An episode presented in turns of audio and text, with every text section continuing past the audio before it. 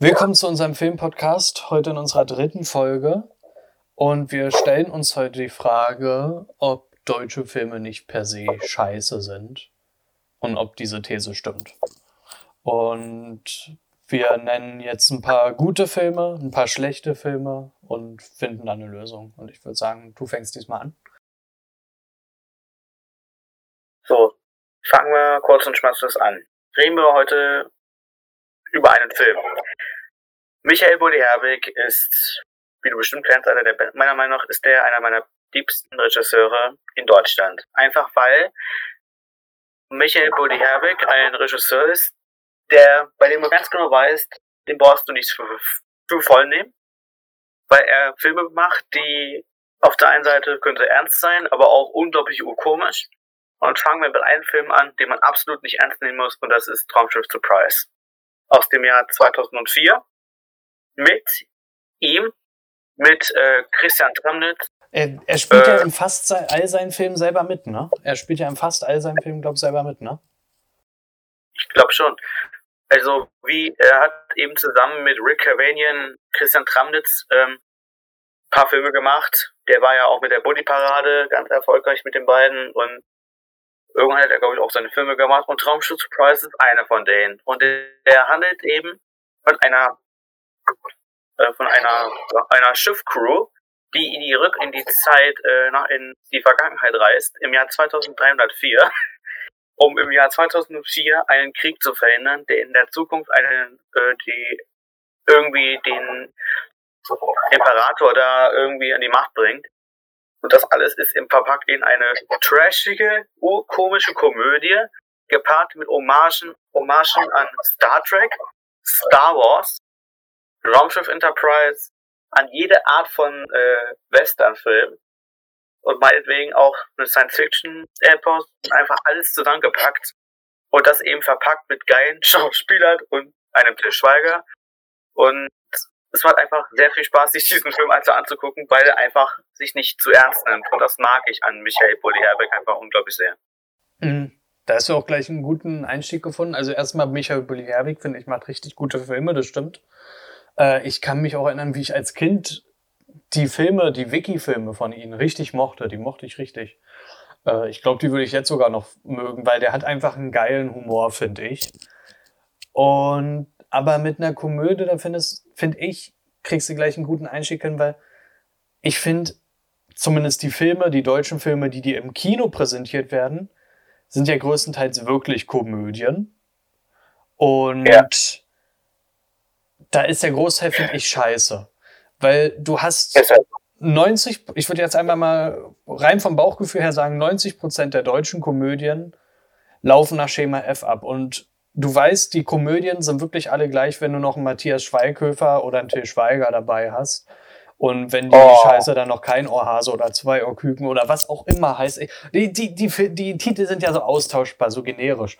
Ähm, also Deutschland hat sehr viel Komödien und da heißt es wirklich Quantität vor Qualität. Sich da eine Filmperle rauszusuchen, ähm, ist wirklich richtig schwer. Und du hast ja auch einen älteren Film schon genommen und neuere Komödien ist da auch eher schwierig. Klar, die Fuck You Goethe-Filme, gerade der erste Teil, der geht irgendwo noch, der ist schon noch lustig. Weil ich mochte den. Ich, ich mag den auch gerade, also den ersten mag ich schon. Aber da hast er läuft ja trotzdem irgendwo schon noch mit nach demselben Schema, bloß da hast du halt den Charme von Elias Mbarek mit bei. Und ich finde, da ist halt wirklich dieses Problem und wirklich richtig, richtig gute Filme oder auch gute Comedy-Filme hast du entweder wenig oder siehst du nicht im Kino, einfach weil sie nicht so viel Budget bekommen wie halt so die großen Filme mit Schweighöfer oder Til Schweiger. Ähm, ich würde tatsächlich auch bei einer Komödie jetzt bleiben, auch eine, die älter ist, und zwar Stonk. Und Stonk befasst sich mit den Stern-TV Hitler-Tagebücher-Drama, wo man die vermeintlichen Hitler-Tagebücher gefunden hat. Am Ende kam heraus, das ist einfach nur eine billige Fälschung gewesen. Und der hat ja gar keine Tagebücher geschrieben. Und Stonk ist irre komisch. Der nimmt halt auch die ganze Stern-TV-Ebene da gar nicht ernst und macht da auch so ominöse Rituale, so wie, so wie das, wo Himmler dran geglaubt hat, dieses Schwachsinnige da mit den Hohlerden und so alles. Also auch so Leute, die sich da in, Scha in Scharen so oft so zu so einer Festung pilgern. Stonk ist irre komisch, hat einen guten Cast. Die Sechser-Freigabe, ja, lässt sich drüber streiten. Wahrscheinlich wäre bei dem Film ab 12 ein bisschen besser, weil ein Sechsjähriger versteht nicht, was er da sieht. Aber wie gesagt, Stonk ist auch eine der guten Komödien, aber auch schon richtig, richtig alt. Aber da haben, aber wie gesagt, Komödien, da haben wir das halt, also das ist halt echt schwierig. Ich, ich finde halt für mich auch immer ein guter Garant, wenn der Film gut ist, ist Elias Mbarek. Das ist eigentlich immer schon mal eine gute Voraussetzung. Und ich weiß, da hast du ja auch einen Film bei dir in deinen Notizen stehen, der auch ein gutes Beispiel ist, in dem Elias Mbarek auch dabei ist. Kann sehr gerne nennen, ja. reden. Das glaube ich dir sofort. Und ich bin generell so jemand, ich mag Komödien nicht so. Ich bin generell nicht so der große Komödien-Typ. Einfach weil ich Komödien irgendwie noch nie ab kann, aber wir, ich kann verstehen. Das ist halt total schwierig, einen Film rauszusuchen aus Deutschland, der gut ist. Ich, es ist gar nicht mal so schwierig. Ich glaube, schwieriger ist es eher, einen Film aus Deutschland rauszusuchen, der gut ist und im Kino lief und die große Aufmerksamkeit hat. Das ist das Schwierige, glaube ich. Das stimmt tatsächlich auch. Also das ist das ist das Schwierige, weil es gibt wirklich gute deutsche Filme, aber im Kino, gut, jetzt gerade ist es eh schwer, ne? aber vorher auch schon im Kino. Ich meine, gut, Bully-Filme laufen immer im Kino, einfach weil der einen Namen hat. Ne? Aber ja. ich habe zum Beispiel einen Film, der lief vereinzelt nur in Kinos, aber auch nicht groß. Der Hauptmann. Der Hauptmann. Das ist ein Film aus boah, 2018, glaube ich. Da geht es darum, es ist kurz vorm Ende des Zweiten Weltkriegs und ein Junge findet halt eine Hauptmannsuniform, ne? Ein junger Deserteur. Ja. Und er zieht sich halt diese Hauptmann, Hauptmannsuniform aus, an und gibt sich dann halt auch als Hauptmann aus. Und wenn, dann kamen dann irgendwelche Militärpolizeitypen, also so, und Feldjäger, und die meinten halt, ja, wo ist denn hier der Marschbefehl? Und dann hat er halt schnell improvisiert und meinte, wir haben Direktion, Befehle von oben, ganz oben, höchstpersönlich. Und der Film ist in Schwarz-Weiß gedreht. Das ist aber gar nicht schlimm. Das ist richtig authentisch in dem Film. Und da haben sie auch auf die Beleuchtung geachtet, dass es halt passt. Und der Film, ähm, der spielt schon mit deinen Emotionen so was macht eine Person alles, also wie weit geht eine Person, um zu überleben und wann setzt der Wahnsinn ein, also wann weißt du gar nicht mehr, wie weit du überhaupt gehen darfst und wann du übertreibst. Und dann kommt ja eh dieses, die Deutschen wissen, sie haben verloren und übertreiben dann eh komplett. Und der Hauptmann, den empfehle ich wirklich. Das ist ein gutes Beispiel und der hätte eigentlich auch im Kino eine richtig gute Aufmerksamkeit verdient. Also da, der ist für mich auch so ein Beispiel, dass es gute deutsche Filme gibt. Ja, das glaube ich dir auch so. Ich habe leider nicht gesehen, wie du einfach, wie einfach, wie du schon sagst, der hat viel zu wenig Aufmerksamkeit bekommen. Deshalb ja. habe ich verpennt und habe deshalb auch nichts mitbekommen. Ich glaube, der ist aber in Schwarz-Weiß, wenn ich mich nicht irre. Genau, habe ich ja gesagt, habe ich ja gesagt, das ist in Schwarz-Weiß gedreht. Und äh, du hast ja. ja. auch bekanntere Leute, also ähm, Frederik Lau spielt ja mit, den du ja auch aus der, den man ja in der Serie Vier Blocks auch in der ersten Staffel gesehen hat. Und Milan Peschel spielt mit. Und das finde ich lustig, weil der Hauptmann ähnelt dem Theaterstück Der Hauptmann von Köpenick. Und da spielt Milan Peschel in dem Theaterstück, das hatte ich mal im deutschen Theater gespielt, und da hat er den Hauptmann gespielt. Und jetzt im Film spielt er halt den Assistenten vom Hauptmann. Und das ist so ein bisschen lustig dazu. Aber ja, wie gesagt, also das ist für mich auch so eine Filmperle, die untergegangen ist, aber auch wo ich halt gesehen habe, Alter, Deutschland kann echt wirklich gute Filme machen. Jetzt. Ja. Guck mal, nächster. Ja. Also mein nächster Film ist ein Film, der ist gar nicht mal so alt. Der ist, glaube ich, jetzt, jetzt drei Jahre alt im Herbst. Und es ist eine Komödie, aber eine ganz andere Komödie mit frischen Hauptdarstellern. Und diese heißt Das schönste Mädchen der Welt. Ein Film über einen Dem Cyril. Also Zero ist der, die Haupt, einer der Hauptfiguren, der ist Rapper, geht in die Schule, ist so alt wie ich ungefähr, in meinem Alter, wenn man nicht jetzt behaupten, ich bin 17, ich denke mal, der ist so alt wie ich. Und aber der ist nicht sonderlich beliebt, weil er eine richtig große Nase hat. Und die alle Leute diskriminieren ihn wegen der Nase. Und eines Tages ähm, gehen die auf Klassenfahrt. Kurz vor der Abreise kommt noch ein Mädchen hinzu. Die heißt Roxy. Und zusammen fahren sie eben auf Klassenfahrt. Und auf dieser Klassenfahrt freunden sich die beiden ein bisschen an. Und dann kommt ein anderer Schüler, also hat ihn, kommt ein, ist ein Mitbewohner in der WG, in der sie dann in Berlin leben also in der Heimat, in deiner Heimatstadt sozusagen, da machen sie eben die Klassenfahrt. Nimmt, äh, dann nimmt dieser Mitbewohner sozusagen die Maske, die Rap, die Zero äh, für seine Rap-Künste benutzt, sich, äh, sich, äh, nimmt, zieht sie auf und dann glaubt dieses Mädchen, er wäre ein Rapper. Und dann kommt es zu einem großen Vertausch und Vertauschvorfall. Und dann ja, es geht in und dann geht es um ein Verliebt, ein Liebesdrama und was auch immer. Am Ende ist halt ein Chaos am anderen. Und das, und das deshalb und der Film heißt deshalb so, weil er eben äh, bei Roxy das schönste Mädchen der Welt ist. Jeder verknallt sich sofort und die, die ist das hübschste, schönste Mädchen im ganzen Bus, in der ganzen Klasse und letzten Endes könnte man meinen, es ist äh, wieder es ist eine Komödie, wie alles andere auch in Deutschland gefühlt, aber dieser Film ist komplett anders. Der Film setzt auf Rap-Musik, was ich nicht damit gerechnet hätte, weil der Film, der hat Rap-Battles, hat mich total an Eight Mile erinnert, aber letzten Endes hat er was komplett eigenes gemacht. Ein cooler Hauptdarsteller, die unglaublich frisch, interessant und cool rüberkommen. Und letzten Endes habe ich sogar sehr viel gelacht, einfach weil der Film komplett neues Frische, neue Frische mitbringt und keinen Till Schweiger braucht, keinen Matthias Schweighöfer oder wen auch immer, sondern einfach nur zwei Hauptdarsteller Anfang 20, die sich, äh, die sich in einer Liebeskomödie wiederfinden, in einer Teenie-Liebeskomödie, die sich auch nicht für voll nimmt, Rapmusik benutzt, um cool zu wirken, was auch Ende wirklich cool wird. Und mit Songs wie äh, Immer wenn wir uns sehen, Das schönste Mädchen der Welt oder Phänomen äh, wunderbare Hits schafft. Und die machen so viel, viel Spaß, sich die anzugucken, äh, der Film sich anzugucken und die Songs sich anzuhören. Und das ist mir im Kopf geblieben, weil er für mich einer der schönsten Filme ist, die ich seitdem gesehen habe. Mhm. Also, der Film ist ja bei mir auch komplett untergegangen. Ich äh, habe den Film von dem vorher gar noch nicht, noch nicht mal was gehört, ne? Äh, da siehst du halt, die, an der Vermarktung scheitert das halt auch oft, ne? Während du halt bei jedem x-beliebigen Blockbuster aus Hollywood immer Plakate siehst und Werbung überall. Du siehst ja zu deutschen Filmen kaum Werbung. Die stecken ja wenig ins Werbebudget, ne? Also. Leider. Ja, genau. Und ähm, der Film klingt aber interessant.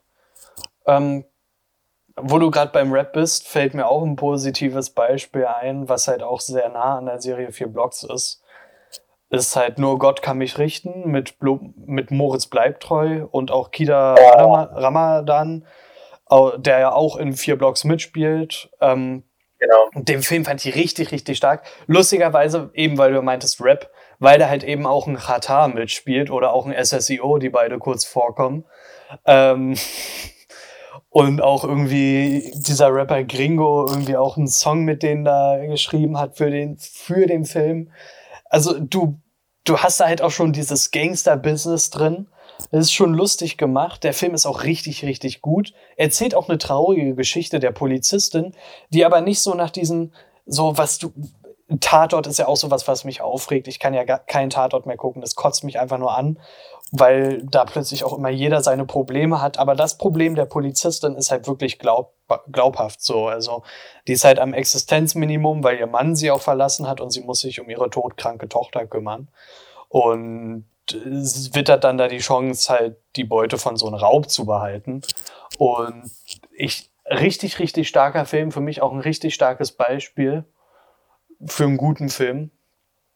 Ich möchte noch mal ein, meine Aussage von vorhin widersprechen mit Elias Mbarek, wo ich ja meinte, dass eigentlich ein Film mit ihnen eigentlich schon ein Erfolgsgarant ist. Finanziell vielleicht schon. Also erstmal hatte ich ja gehofft, dass du Who Am I gleich als nächstes nennst. Äh, hast dann meine Hoffnung, hast dann meine Hoffnung zerstört. Ähm, aber ich wollte da jetzt einfach noch mal einen Film nennen, den hatte ich letztens es ist schon länger her, da war er noch auf Netflix, glaube ich. Willkommen bei den Hartmanns habe ich gesehen. Oh, Und, ähm, war schön. Ich mochte den gar nicht, weil das so dieses typische, also mich hat er einfach genervt, so, weil das so dieses typisch deutsche Komödiending war. Klar, irgendwo war er lustig, aber ich dachte mir, ey, es ist halt immer dieselbe Leier und klar ist auch Elias Mbarek bei und ich kann verstehen, wenn man den Film mag, aber mich hat er einfach irgendwo aufgeregt, so immer dieselbe Leier. Ich mag Elias Mbarek und ich mag die meisten Filme mit ihm, die ich gesehen habe, aber der hat mich einfach irgendwie aufgeregt. Ich wahrscheinlich, weil ich da gerade so in der Schiene war, mich viel damit beschäftigt hat und dann halt auch gesehen habe, läuft halt doch nach Schema F. Ich meine, ich finde, Komödien sind an sich eh so ein Problem. Ich meine, wenn du auch Hollywood-Komödien anguckst, kannst du auch jede zweite gefühlt in die Tonne kloppen. Aber ich muss auch ganz ehrlich sagen, Willkommen bei den Hartmann hat einen Film, ist halt ist ein sehr spezieller Film. Der thematisiert ein thematisiert thematisiert ein Thema, so jetzt. der äh, das ziemlich speziell ist. Der ja. Er greift das Thema Flüchtlingspolitik auf. Das Thema finde ich eigentlich genau perfekt für eine Komödie. Und sie haben an sich auch richtige Ansätze. Auch ich finde, ich finde die Familie irgendwo auch sympathisch. Und also ich finde den Film nicht direkt scheiße. Aber mich nervt es halt, dass er nach dem Schema F läuft. Also der Film ist ja nicht mal scheiße, aber ähm, ich, also ich finde das mit der Flüchtlingskrise eigentlich echt ein geiles Thema gewählt. Das ist halt aktuell gewesen. 2016 kam der, glaube ich, ne? war dazu ja derzeit viel aktueller als jetzt. Ich meine, ich wette, nach Corona werden irgendwelche solchen Filme kommen, auch von Deutschland aus und so. Und äh, dann lieber sowas, wo es, es ist ja an sich einigermaßen lustig gewesen, aber mich hat einfach nur aufgeregt, dass es so nach Schema F lief die ganze Zeit. Ich muss ganz ehrlich sagen, für mich persönlich war der Film ein kleines Highlight, einfach weil ich zu dem Thema nicht viel zu sagen hatte und mhm. dann konnte ich diskutieren. Und zudem hat der Film mich, äh, hat der Film mit Chöre von Mark Forster mir einen persönlichen Lieblingssong geliefert. Das ist total krass. Ich habe vorab das Musikvideo zum Film gesehen und das war von Mark Forster und letzten Endes hängt auch da zusammen, dass ich diesen Film irgendwie mit dem Song verbinde, weil der Song, der Song war für mich prägend. Der gehört mittlerweile zu meinen absoluten Lieblingsliedern von Mark Forster. Ich bin auf dem Konzert mit dem mitgegangen, wie bei kaum, kaum einem anderen Song von dem. Und irgendwie ist der Song genial, weil er perfekt in dieses Konzept passt. Also. Du wirst mich hassen, aber ich kann mit Mark Forster überhaupt nichts anfangen. Ist völlig in Ordnung. Ich bin groß geworden. Also, äh, auch schon aus dem Alter raus, als aber, der hochkam, 2012. weißt du, welche ähm, Frage ich mir bei Mark Forster immer stelle? Was? Ist sein Cappy eigentlich festgeklebt? Den siehst du ja nie ohne Basecap, ne? Ich habe ihn schon ohne Cappy gesehen. Das geht? Ja. Also, hat er Haare darunter oder trägt das Cap immer, weil er Haarausfall hat? Er hat tatsächlich Haare auf dem Kopf. Er hat tatsächlich Haare auf dem Kopf, okay. Also, es ist doch nur stylisch. Also, es, es ist ein Markenzeichen mittlerweile. Ja, ich, es, es, es, ist, es ist wirklich sein Markenzeichen, wie es bei mir ja so, alle so, Mensch, hören, zwei Tage ohne Shisha, wie schaffst du das? Also äh, bei, bei mir ist es die Shisha, was bei Mark Forster ja das Cappy ist. Ja, ähm, bei mir ist es eine Kette, bei Crow ist es seine, war es die Panda-Maske, mittlerweile ja. ist es Master Yoda. Also man muss ja. dazu einfach sagen, die hat sein eigenes Markenzeichen und der und dieser Film hat sein Markenzeichen wegen Mark Forster. Ich habe das Gefühl, der ist auch so erfolgreich gewesen wegen dem Musikvideo, einfach weil ich der das geliebt hat, gefühlt ist. Kann hat. natürlich sein, dass viele dann dazu kamen. Ähm, ich, ich fand ihn halt wirklich nicht scheiße, aber wäre so im Mittelfeld. Ich würde natürlich trotzdem so eine Til Schweiger-Komödie bevorzugen. Und ähm, mit ähm, Til Schweiger haben wir auch so einen Typen, finde ich. Ich verstehe es bis heute nicht warum seine Filme finanziell immer noch so erfolgreich sind, warum immer noch Leute zu seinem Film. Weil Til Schweiger ist für mich wirklich, kennst du einen Film, kennst du alle. Weißt du? Und das Problem. Ja? Das nächste Problem ist ja einfach bei Til Schweiger. Die kannst du alle akkurat daneben stellen. Die haben alle dasselbe Poster, dieselben Buchstaben. Das, das meinte ich ja. Kennst du einen Film, kennst du alle. Und was, mich dann, was ich dann auch nicht verstehe, warum und gerade warum nimmt ein Quentin Tarantino ein Til Schweiger als Schauspieler für sein Der Cast. Ja, ich, ich kann ihn einfach nicht ab. Also ich finde, der nervt. Also und ich, es, es hat mich ja gefreut, dass er auch kaum geredet hat darin. Also danke. und ähm, zum Beispiel auch in Atomic Blonde. Ich weiß nicht, hast du den Film gesehen? Ja. Warum ist der Til Schweiger der Uhrmacher? So, nimm dir doch andere Schauspieler. So, aber ich, ich verstehe vieles nicht. Ich verstehe auch nicht, wa warum er als deutscher Schauspieler erfolgreich ist oder warum Emmerich als deutscher Regisseur da. Ich weiß es nicht. Äh, Hollywood ist da äh, wahrscheinlich genauso komisch. Egal, wir sind ja bei deutschen Filmen. Ich möchte ähm, einfach nur erwähnen, Til Schweiger ist ähm, ich glaube, jetzt passt das wahrscheinlich. Ist das seine beste Rolle, die ich von ihm kenne? Würde ich auch, äh, oder, nee, bei mir würde ich sogar sagen Atomic Blonde, weil er da, glaube ich, sogar gar nicht redet.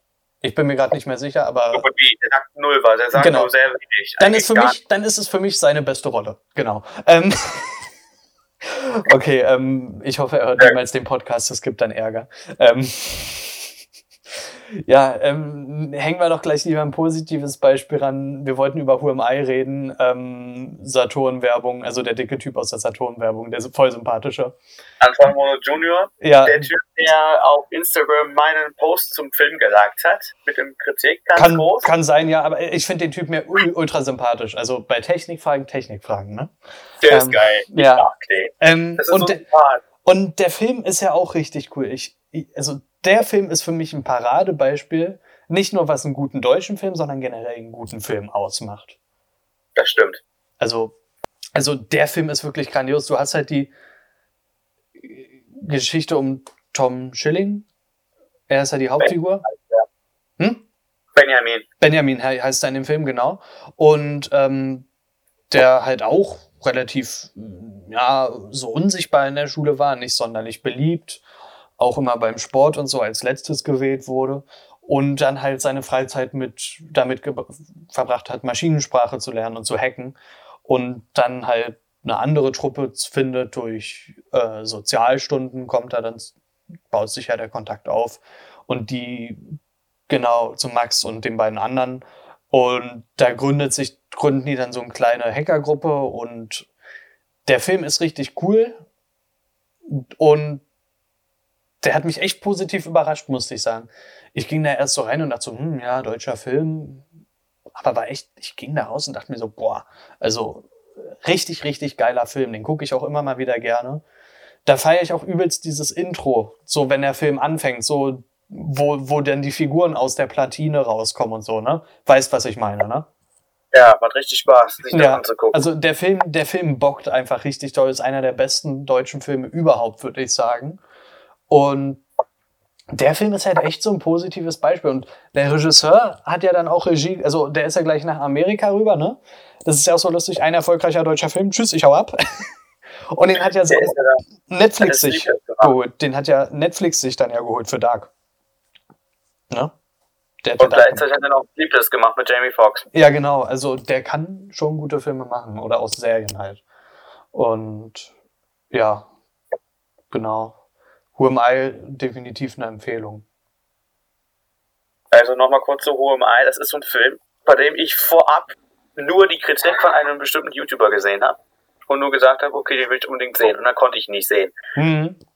Und dann, als ich dann Netflix bekommen habe, vor einem Jahr, das war das einer der ersten Filme, die ich mir angeguckt habe, als ich gesehen habe, dass es den auf Netflix gibt. Und ey, ich war so geflasht, als ich ihn das erste Mal gesehen habe. Und dachte ich so, boah, richtig geiler Film, richtig geiler Trailer. Und letzten Endes ist er völlig zurecht in meinen Lieblingsfilm gelandet. Einfach weil das ein Film ist, der richtig viel Spaß macht. Das ist ein deutscher Film. Ich muss ganz ehrlich sagen, das habe ich auch in meiner Kritik geschrieben. Ich bin kein großer Fan von deutschen Filmen und ich zerreiße sie unglaublich gerne. Aber es ist ein Film, der mich null gelangweilt hat. Und hat einen Plot, den du nicht vorher siehst, der null Langeweile mitbringt Spannung bis zum geht nicht mehr und einen absolut geilen Cast mitbringt. Und wie gesagt, ich bin absolut baff gewesen, als ich gesehen habe, dass unser bester Technikfragen, äh, wie hast du es nochmal gesagt? Technikfragen. Bei Technikfragen Technikfragen. So, so war ja der Slogan von Saturn damals. Genau der. Der Schauspieler Antoine Monod Jr. ist, äh, der hat mal, der hat mal einen Post gesehen und geliked. Das ist doch geiler. Das, äh, das ist halt schon cool, ja. Also das hat natürlich immer was, freut man sich ja immer. Ich meine, ich hatte mich auch mega gefreut, als zu meiner ähm, Ready Player Run Review auch Emblem Studios, das Studio, Studio von Steven Spielberg, auch den Beitrag geliked hat. Da freut man sich einfach immer drüber. Ich meine, bei Ihnen musste er sagen, er konnte ja deinen Beitrag lesen. Ich glaube jetzt nicht, dass die bei Emblem Studios sich einen Übersetzer geholt haben. Die haben halt einfach gesehen, ah cool, irgendwas mit unserem Film liken wir, ne? Ähm, aber man freut sich halt, also ich verstehe dich da komplett. Und ja, wie gesagt, der Typ ist ja auch so, das, der, der, ist wie so ein knuffiger Bär, den man einfach knuddeln will irgendwie, finde ich. Und, ein richtiges Teddybärchen. Ja, der hat, so, der hat so eine richtig sympathische Rolle auch in dem Film. Und ich feiere es ja auch in dem Film, wie sie bei dieser, ähm, bei der NPD-Parodie da ähm, reingehen und die Vorführung hacken und dann abhauen müssen, weil dann die NPD-Typen da mit ihren äh, Baseballschlägern und so weiter gleich anrücken und dann der Wagen, den sie geklaut haben, äh, geliehen haben, äh, kaputt wieder abgegeben haben, ne? Diesen kleinen Transporter, den sie da hatten. Also, mhm. das ist auch so eine lustige Szene in dem Film, finde ich. Und also der Film steht für mich wirklich ganz oben, ist auch mit in meinen, mit in meinen Lieblingsfilmen mit bei. Auch, wie gesagt, das ist ein Film, den man unbedingt gesehen haben muss. Selbst wenn man deutsche Filme nicht mag, den Film muss man gesehen haben. Und ich glaube, der Film kam sogar in Amerika, also Amerika synchronisiert ja keine Filme, ne? Oder sehr, sehr, sehr, sehr wenige. Und der Film lief da nur mit Untertiteln, aber selbst da war der einigermaßen beliebt. Ne? Also, wenn das wirklich so ist, das ist geil. Also. Und ich glaube, ich, ich bin mir gar nicht sicher, ähm, ich glaube, der war der nicht sogar für die Oscars nominiert als bester fremdsprachiger Film? Bin mir gerade nicht, bin mir gerade nicht sicher. Es ist halt schon zu lang her. Also geh mal auch wieder ohne Vorbereitung rein, super. Der hat auf jeden Fall Auszeichnungen bekommen, das weiß ja, ich. Ja, definitiv und zu Recht. Zu Recht.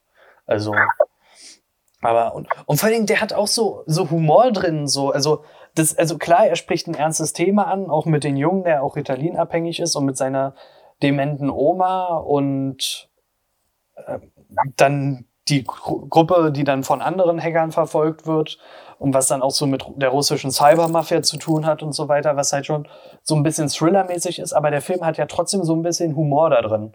Also und auch so eine kleine Liebesgeschichte, so, so dass halt gerade auch so der unscheinbare Junge von damals so seinen Klassenschwarm dann doch bekommt, das ist dann doch so was Schönes irgendwie.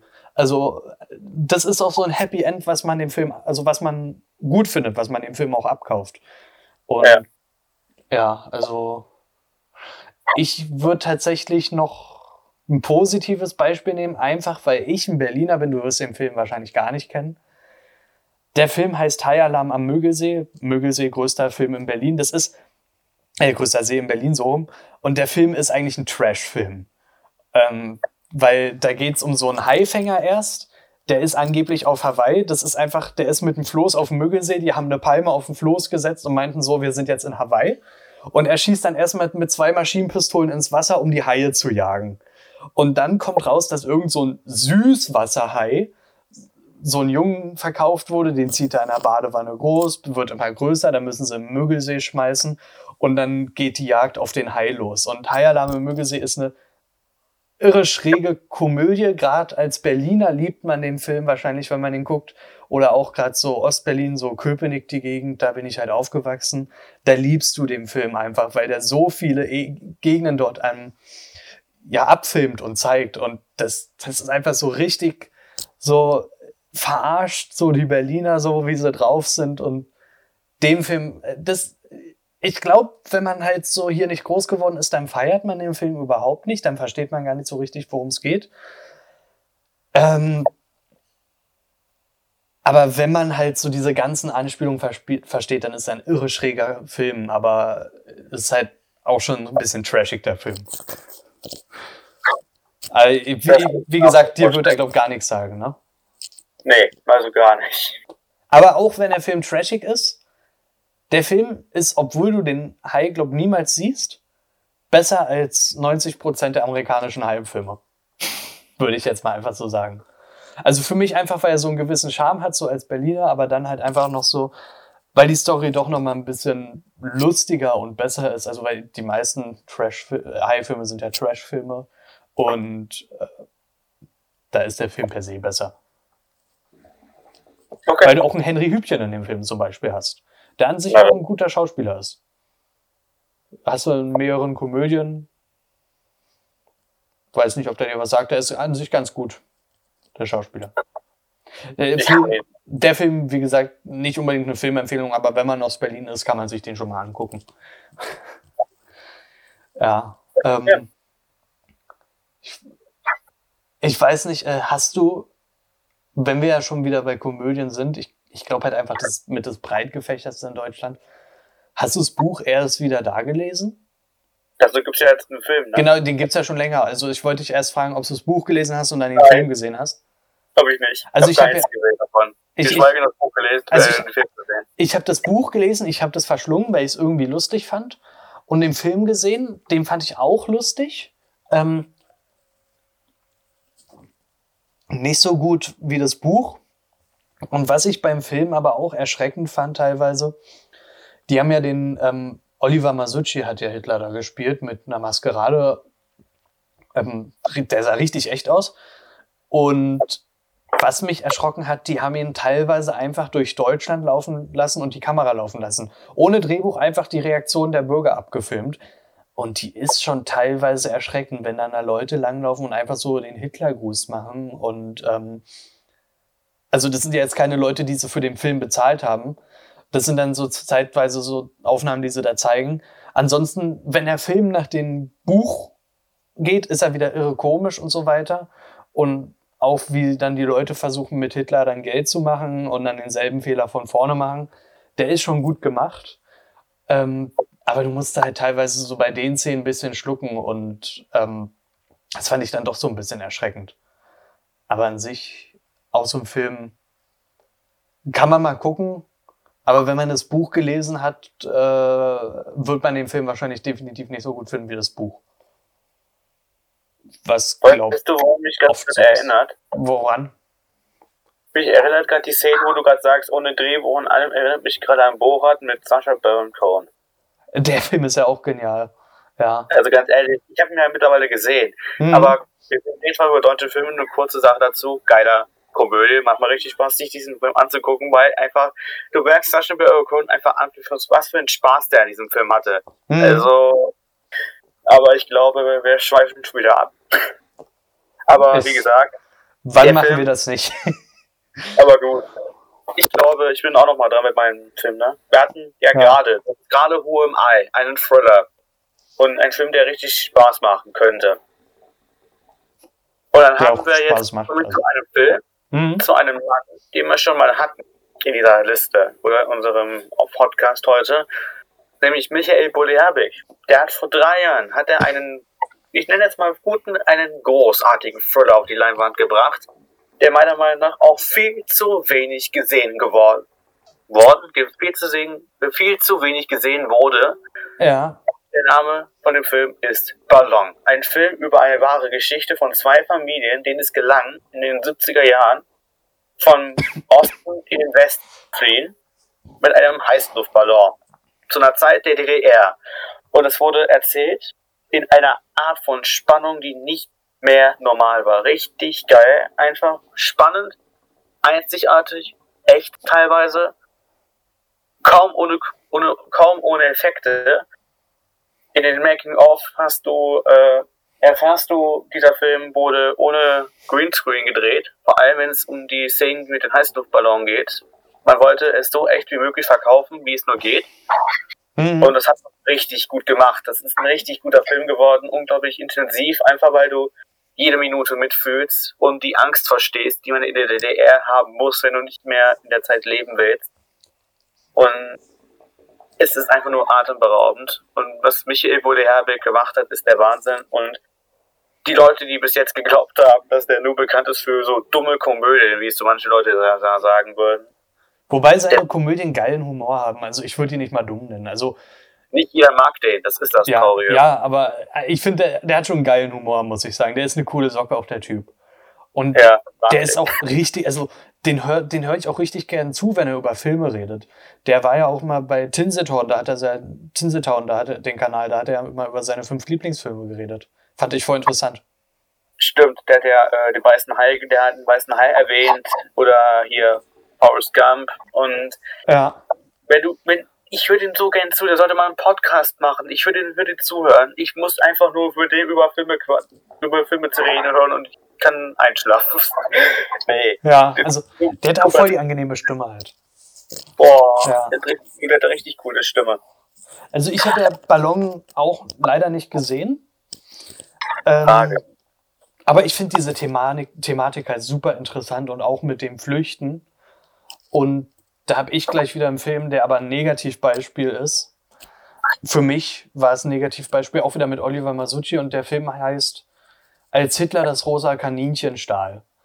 Und in dem Film geht es halt um eine jüdische Familie, mhm. die halt dann, nachdem Hitler gewählt wurde, flieht. Ich glaube, erst nach Österreich oder in die Schweiz. Ich bin mir gerade nicht sicher. Ich glaube, in die Schweiz und von, und von dort aus irgendwann nach Frankreich und von Frankreich irgendwann aus nach England. Und an sich ist der Film auch interessant, weil er sich halt auch wie Ballon mit der Thematik Fliehen beschäftigt. Und ja. auch super interessant ist, weil so, was haben die Juden durchgemacht? Und auch, dass ja selbst in der Schweiz war es, glaube ich, wirklich, ich bin, Schweiz war das auch in der Schweiz angefeindet wurden.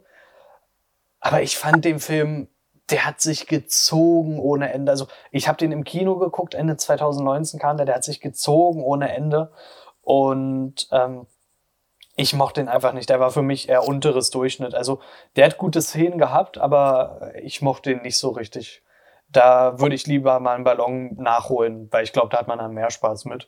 Und weil Bully Herbig, glaube damit mit, mit dem Film, ich kann es ja jetzt nicht so, so sagen, aber du mit dem Film bewiesen hat, dass er wirklich nicht nur Komödie machen kann, sondern auch ernste Filme. Ähm, das stimmt auf jeden Fall. Und der Film, der ist halt wirklich nur von ihm, der hat jetzt keinen Komödienauftritt von äh, Christian Tramnitz oder Rick Cavanian. Die sind ja nur bekannt für so eine Komödie mitzumachen. Mhm. Aber man hat ganz andere wunderbare Schauspieler für Ballon gehabt. Einen Thomas Kretschmer zum Beispiel hatte man dabei. Mhm. Und er ist ja auch schon an, an den Hollywood-Filmen aufgetreten. Das heißt, er hat, also, hat einige schon gesehen. Und zudem ist er in der Zeit groß geworden. Und ist auch selber geflüchtet, glaube ich sogar.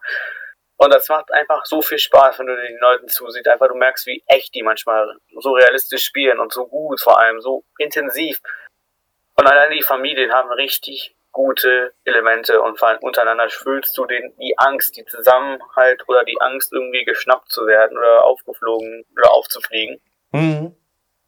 Und mal ehrlich, was gibt's Besseres als einen spannenden Thriller. Und dasselbe, was du mit HMI vorhin hattest, dass der Film leider zu wenig Aufmerksamkeit bekommen hat.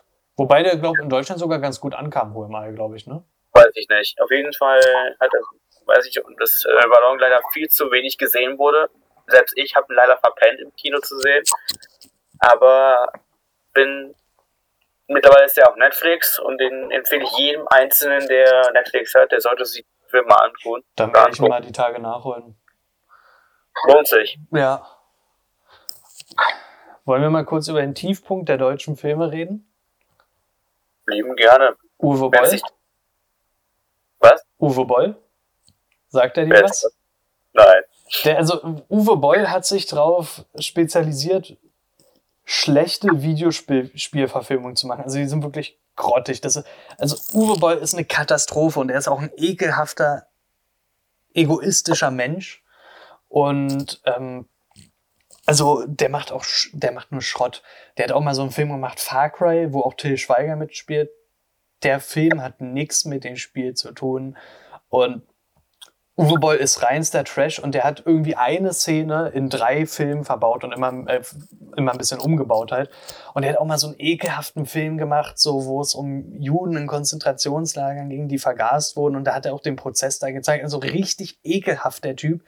Und es sind auch keine, äh, der, der zeigt dann, ich wollte Schrecken damit zeigen, aber der zeigt es einfach, weil er ein ekelhafter Typ, ich, ich mag den überhaupt nicht. Also Uwe Boll-Filme auf gar, gar keinen Fall gucken, das ist die reise Zeitverschwendung und ein Sharknado ist deutlich besser, hat mehr Anspruch. Und Uwe Boll ist wirklich so mit der Tiefpunkt. Also kannst ja mal so gucken, der hat auch, ich glaube, einen Film mit Jason Statham sogar gemacht. Warte mal, ich guck mal, ähm, der wie hieß der? Uwe Boll, der Film mit ihm, der hieß äh, Schwerter des Königs, da hat Jason Statham auch mitgemacht. Aber Stimmt. Ja, weiß ich jetzt. Dungeon Siege. Dungeon Siege. Aber auch so Postage oder der hat auch schon, der hat den ersten Rampage-Film gemacht von 2009. Und ähm, diese so eine dreiteilige Serie, Far Cry. Ähm, ja, Auschwitz hieß der ekelhafte Film, den er gemacht hat. Also der hieß sogar auch noch Auschwitz. Und der Film war einfach richtig ekelhaft. Ich.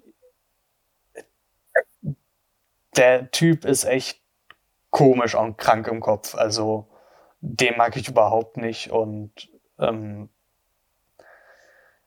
ich finde es halt scheiße, dass er auch immer noch sagt, der macht halt weiter.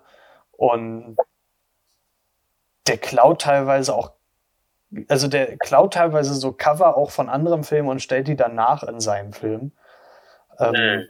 Ich meine, such einfach mal auf Google nach dem Film Alien Hunter, der ist von ihnen. Und such mal kurz danach guck dir das Cover an und sag mir, woran dich das Cover erinnert. Alien Hunter heißt er. Irgendwie erinnert er mich total an Arrival. Ja. Und das macht er halt mit vielen Filmen. Und das ist halt. Boah, der Typ ist wirklich. Also, die Filme sind wirklich reinste Zeitverschwendung. Ich meine, ich kann es verstehen, wenn man ich bin der Letzte, der sagt, wir gucken jetzt kein Trash-Film. Ich meine, wie ich es ja gesagt habe, ich gucke gerne High-Trash-Filme, wie gesagt, Chuck Sharknado-Reihe, ich mag sie irgendwo. Ähm, oder auch andere Trash-Filme, aber Uwe Boll gar nicht, auch wenn der Typ so richtig ekelhaft schmierig ist. Also, war gar nicht, nee. Äh, ja. Ich erinnere mich noch an einen Film, den habe ich noch, den habe ich mal versucht, habe ich mir letztens mal angeguckt. Ähm, der ist auch komplett anders, als so manch deutscher Film erwarten würde, und das ist der Goldene Handschuh. Oh, den wollte ich auch mal gucken. Der ist ja jetzt auf Amazon oder Netflix. Amazon. Netflix, Netflix okay.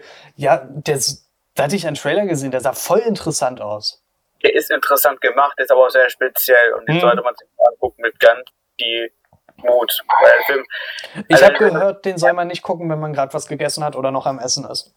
Der ist zum Hochwirken. Also da solltest du wirklich nichts gegessen haben oder vorher oder nichts, oder nichts mehr im Magen haben, einfach weil der Film ist krank, der ist eklig. Der Film hat mich vom Ton total an der Haus Jack Bird erinnert, mit Bad Day. Und das ist halt wirklich so, weil der Film ist im Grunde genauso widerlich und abartig wie der.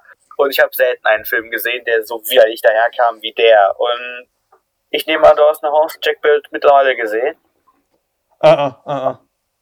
Gut, weil ich möchte nur sagen, guck dir das genauso an, du würdest dasselbe von, von Golden Handschuh die Reaktion denken, weil es ist auch so ein kranker Film, der ist blutig, der ist widerlich, der ist abartig und völlig zu Recht ab 18. Und denkt dir so, wow, what the hell? Der ist, auch so, der ist auch so ein bisschen experimentell, ne? Also so ein bisschen. Der ist sehr speziell und experimentell, genau. Boah. Es also, ist, wo wir auch gerade bei experimentellen Filmen sind, ähm, habe ich auch einen Film gesehen, der auch ein bisschen ekelhaft teilweise war. Der Film hieß Freies Land, auch ein deutscher Film habe ich in so einem Nischenkino sehen können. Also, wo ich dann auch froh war, dass es vorbei war, weil der Sitz nicht sonderlich bequem war. Waren halt wie so alte DDR-Kinositze, meinte mein Vater, mit dem ich den Film geguckt habe. Ähm, und der Film Freies Land ist auch so ein könnte wie so ein experimenteller Tatort sein, aber ein bisschen interessant. Der, der, spielt kurz nach der Wiedervereinigung und da kommt dann halt so ein Westkommissar in Osten, muss mit so einem Ostkommissar zusammenarbeiten, der halt auch noch früher bei der Stasi war. Und da geht's halt auch um so ein, dass halt Mädchen aus so einem Dorf verschwinden und wahrscheinlich vergewaltigt werden. Und der Film ist auch sehr komisch, sehr experimentell, teilweise auch sehr blutig. Also wahrscheinlich kommt er nicht an goldener Handschuh ran, bei Weitem nicht, weil der Film auch ab 16 ist. Freies Land hat mich so ein bisschen ratlos zurückgelassen. Ich fand ihn gut, aber auch so ein bisschen ratlos zurückgelassen. So, okay, das war's jetzt. Aber äh, da, da haben wir halt auch so, dass Deutschland auch dafür bekannt ist, ja öfter mal so was Experimentelles, Komisches, Skurriles zu machen. Und der goldene Handschuh, da, da ist ja schon das Cover, was auch schon so ein bisschen verstörend aussieht mit den Typen da, ne? Der ja auch schon so ein entstelltes Gesicht hat, ne? Ja. Genau, also äh, Goldener Handschuh definitiv bei mir auch mit auf der Watchlist drauf. Also muss ich auch endlich mal ran. Ähm,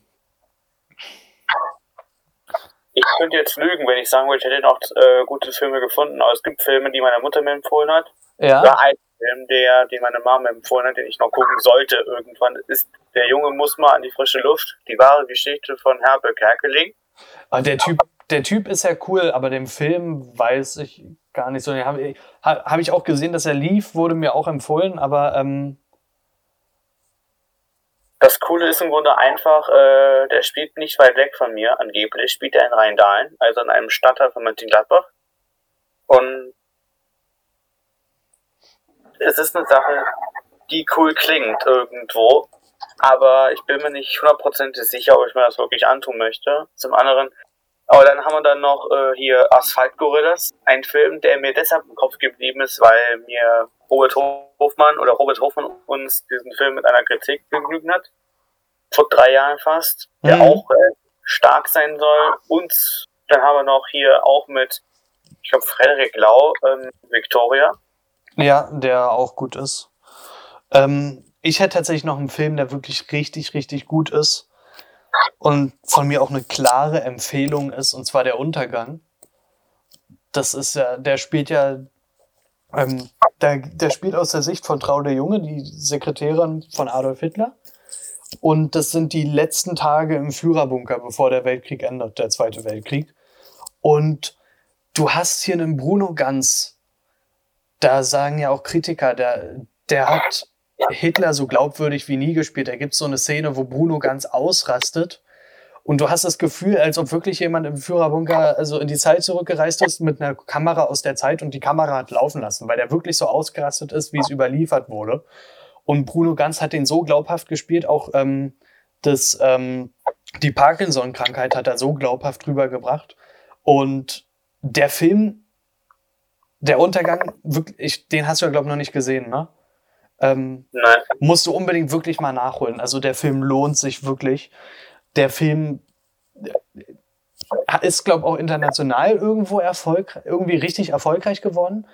Und der Film spielt natürlich nach wahren Begebenheiten. Also ist natürlich viel dazu gedichtet, aber auch halt auch dieses Ekelhafte, was du da siehst, dass der Goebbels mit seiner Frau äh, die Kinder hat alle um, also seine Kinder hat alle umgebracht, bevor die Russen die bekommen. Wo er selbst Hitler gesagt hat, schick die doch am besten zu den Amis, aber der war ja so fanatisch. Und da siehst du dieses, dieses Fanatische der Deutschen wieder am Ende. Genauso das, was ich halt auch beim Hauptmann so interessant fand, dieses Fanatische, dieses wahnsinnig werdende und noch immer, was ja auch Hitler noch sich selbst eingeredet hat, ja, wir können ja den Krieg noch gewinnen. Also super interessanter Film, für mich auch mit einer der besten deutschen Filme und auch mit einer der besten Filme aller Zeiten, ist ein richtig, richtig guter Film. Also der Untergang lohnt sich definitiv. Und für mich auch ein Be Beispiel, dass deutsche Filme gut können. Das stimmt. Also und auf die Schnelle fällt jetzt kein weiterer Film ein, einfach weil ich nicht viele deutsche Filme mag, da, da, die, die ich jetzt genannt habe. Aber das sind, ist ja egal. Äh, wir haben ja viele gute und viele schlechte Filme genannt. Und ich glaube, daraus kann man einfach erkennen, dass Deutschland halt nicht so diese Massenproduktion hat wie Hollywood. Und grob gerechnet, ich glaube, der deutsche Film, ich würde sagen, der ist gar nicht mal so viel schlechter als der amerikanische, aber man guckt im Kino, die meisten gucken ja, gucken ja im Kino, richten sich ja auch nach Kritiken und gucken deswegen Filme, die schon gute Kritiken bekommen haben. Und das sind ja meistens US-Filme oder so. Und dadurch denkt man, glaube ich, einfach, dass der deutsche Film viel schlechter ist. Das ist meine Meinung dazu.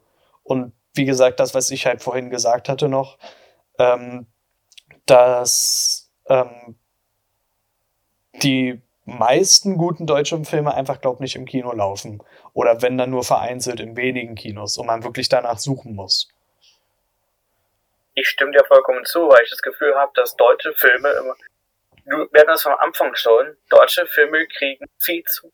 kriegen furchtbare Werbe. Weil ein, einfach, genau, halt einfach, wie gesagt, dieses durch diese Sache Till Schweiger Filme und so weiter viele halt auch einfach abgenervt sind davon und sich halt zu so denken, Alter, da gucke ich mir doch keine deutschen Filme an, gebe ich denen keine Chance. Und dadurch gehen halt Filme, wie wir genannt haben, ähm, jetzt gerade die letzten goldene Handschuhe, ähm, wahrscheinlich auch der Junge muss an die frische Luft, den haben wir beide nicht gesehen, aber auch Ballon oder halt auch eben ähm, der Hauptmann gehen halt komplett unter. Mm. Ich glaube, hochgerechnet oder wenn du es vergleichst, ich glaube, Amerika macht genauso viel Scheißfilme, wie auch Deutschland Scheißfilme macht. Und das siehst du auch so, wie viele Komödien eigentlich. Also, ich glaube, Adam Sandler-Komödien sind ja letztendlich genauso dasselbe wie Tischweiger-Komödien, sind ja auch viele relativ ähnlich. Ja, also, wie gesagt, ich werde zu Adam Sandler später auch noch was gucken, vielleicht. Der macht halt ja auch einen Thriller gemacht. Ja, aber, aber wie gesagt, also ich glaube halt, dass viele seiner Komödien, also ich mag ja viele seiner Komödien nicht und ich auch nicht. Klar, es ist immer Geschmackssache, aber der deutsche Film steht halt immer im negativen Licht da. Und ich glaube halt einfach wirklich, viele kennen diese Perlen, diese versteckten Filmperlen gar nicht so, die es gibt. Und denken sich, oder denken sich halt, wenn so ein Film auch im Kino läuft, ne, ist doch eh nur ein deutscher Film. Und das haben wir halt auch so, dass, dass du halt wirklich entweder so diese Drama-Thriller-Ecke hast oder halt Komödie. Dazwischen gibt's halt wirklich wenig. Das ist ja auch durch dieses äh, Finanzierungssystem, was ja anders ist als in Hollywood, wird ja eher nur sowas zugelassen. Aber es ist auch wieder eine andere Geschichte. Aber prinzipiell würde ich zum Abschluss sagen, der deutsche Film ist nicht per se schlecht. Der steht einfach nur unter einem schlechten Licht vor allem weil es eben Schauspieler gibt in unserem Land, die durch ihre immer wieder gleichen Komödien erschaffen, dass die deutschen Fans von deutschen Filmen die Schnauze gestreckt voll haben, sich deutsche Filme anzugucken, weil die Filme sich immer gleich anfühlen. Ja. Und deshalb genau. geht so Onjove, wie das schönste Mädchen der Welt, UMI, der Hauptmann, äh, hier unter Ballon zum Beispiel, gehen da komplett unter und schweben unterm Radar weil es eben Filme gibt wie Hot Dog, kein Hasen, Teufelskuchen. Boah, ich krieg schon keinen Bock, wenn ich die. Meinetwegen könnte man aber auch leider Chill of Duty erwähnen, einen Krimi mit Till Schweiger. Das ist so, das, das, ist eine, das ist eine Sache, die mich richtig aufgeregt hat, weil das ist ja ein Tatort, ne? Also ja. Chiller ist ja ein Tatort. Und du musst dir vorstellen, der wurde ja mit Rundfunkgebühren finanziert. Und dann lief er noch im Kino, wo du den Vollpreis für das Ticket zahlen musst. Also das, also das regt mich an dem Film somit am meisten auf, so, dass du einen Tatort hast, der im Kino gezeigt wird. Den du ja schon mitfinanziert hast oder bei dir deine Eltern. Also das, das, das, das kotzt mich so mit bei an. So, das ist. Und dann halt wirklich Till Schweiger und. Und deine Tochter. Ja, der bringt ja auch immer seine Tochter mit in seine Filme ein. Und gut, kann ich irgendwo verstehen, so, aber der Typ hat für mich ja schon wenig Talent. Also es gibt ja, also Manta Manta mit ihm zum Beispiel ist ein Film, der ganz okay ist, aber so die neuen Filme mit ihm kannst du eigentlich alle vergessen. Ich habe das Gefühl, dass er seit Manta Manta auf den Kopf gefallen ist, dass er jeden einzelnen Film, den er macht, irgendwie mit dem gleichen Humor irgendwie unterbringen muss. Ja, und das, das ist, ist halt gar keine Abwechslung drin. Nee. Ja, aber wie gesagt, zum Abschluss würde ich wirklich sagen, der deutsche Film ist nicht per se schlecht. Man muss halt nur wissen, wie man nach den Filmperlen sucht und nicht immer, also man sollte vorsichtig sein, wenn der Film groß im Kino beworben wird, meiner Meinung nach. Und man sollte auch mehr so an den Rand gucken. Das, das würde ich eh immer empfehlen, so bei Filmen nicht immer nur diesen Mainstream gucken, sondern auch mal gucken, was ist so abseits, was wird nicht unbedingt zum Kino gezeigt oder so, was ist vielleicht so ein direkt zu DVD-Release und so weiter und da einfach mal so nachgucken. Ja, ich weiß, ich würde sagen, damit beenden wir die Folge auch, ne? Ich würde sagen, mit dem hast du alles gesagt. Gut. Sagen ist. Dann hören wir uns nächste Woche zu der nächsten Folge.